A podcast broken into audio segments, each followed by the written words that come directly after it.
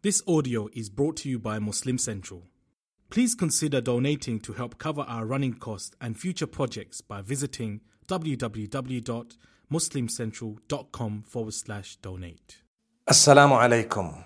Not every day will be the same. We're just human beings. So a day you feel very, very close to Allah and you feel energized to engage in acts of worship and you feel like you want to do so much recitation of Quran, your salah, your dress code and so much more and you feel that way. And another day you might feel lower. You might not feel as strongly as you felt the previous day. That's because you're just a human being. In order to ensure that we maximize whatever goodness we can come up with and we can do, we must make sure we're in good company and we must make sure that we interact with good things through the day. So try to stay away from bad company, stay away from negativity, and don't be party to that which is displeasing to Allah.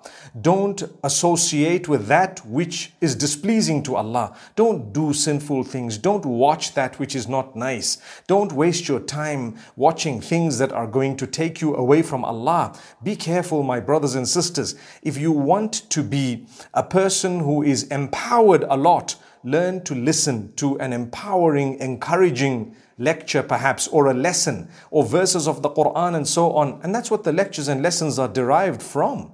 And this is taken from the lives of the companions of the Prophet Muhammad, peace be upon him, who used to feel energized when they used to hear a good motivation from the Prophet Muhammad sallallahu alaihi wasallam. And they said that to him. And when you talk to us, you know, it's as though we can see Jannah and Jahannam, heaven and hell in front of us, and we are so energized to do good. And then after a time, we actually become weakened. That's because we are human beings. The same thing happens to us, maybe on levels that are far worse.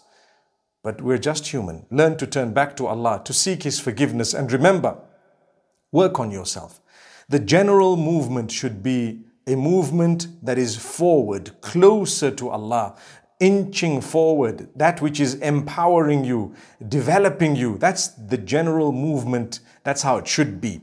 Not backward. Don't go back on your achievements. No. Don't go back on what you used to do for, for the pleasure of Allah try to increase it every day in such a way that the last day you live on earth, you would be upon the highest level you ever were. May Allah grant that to us and may He be pleased with us.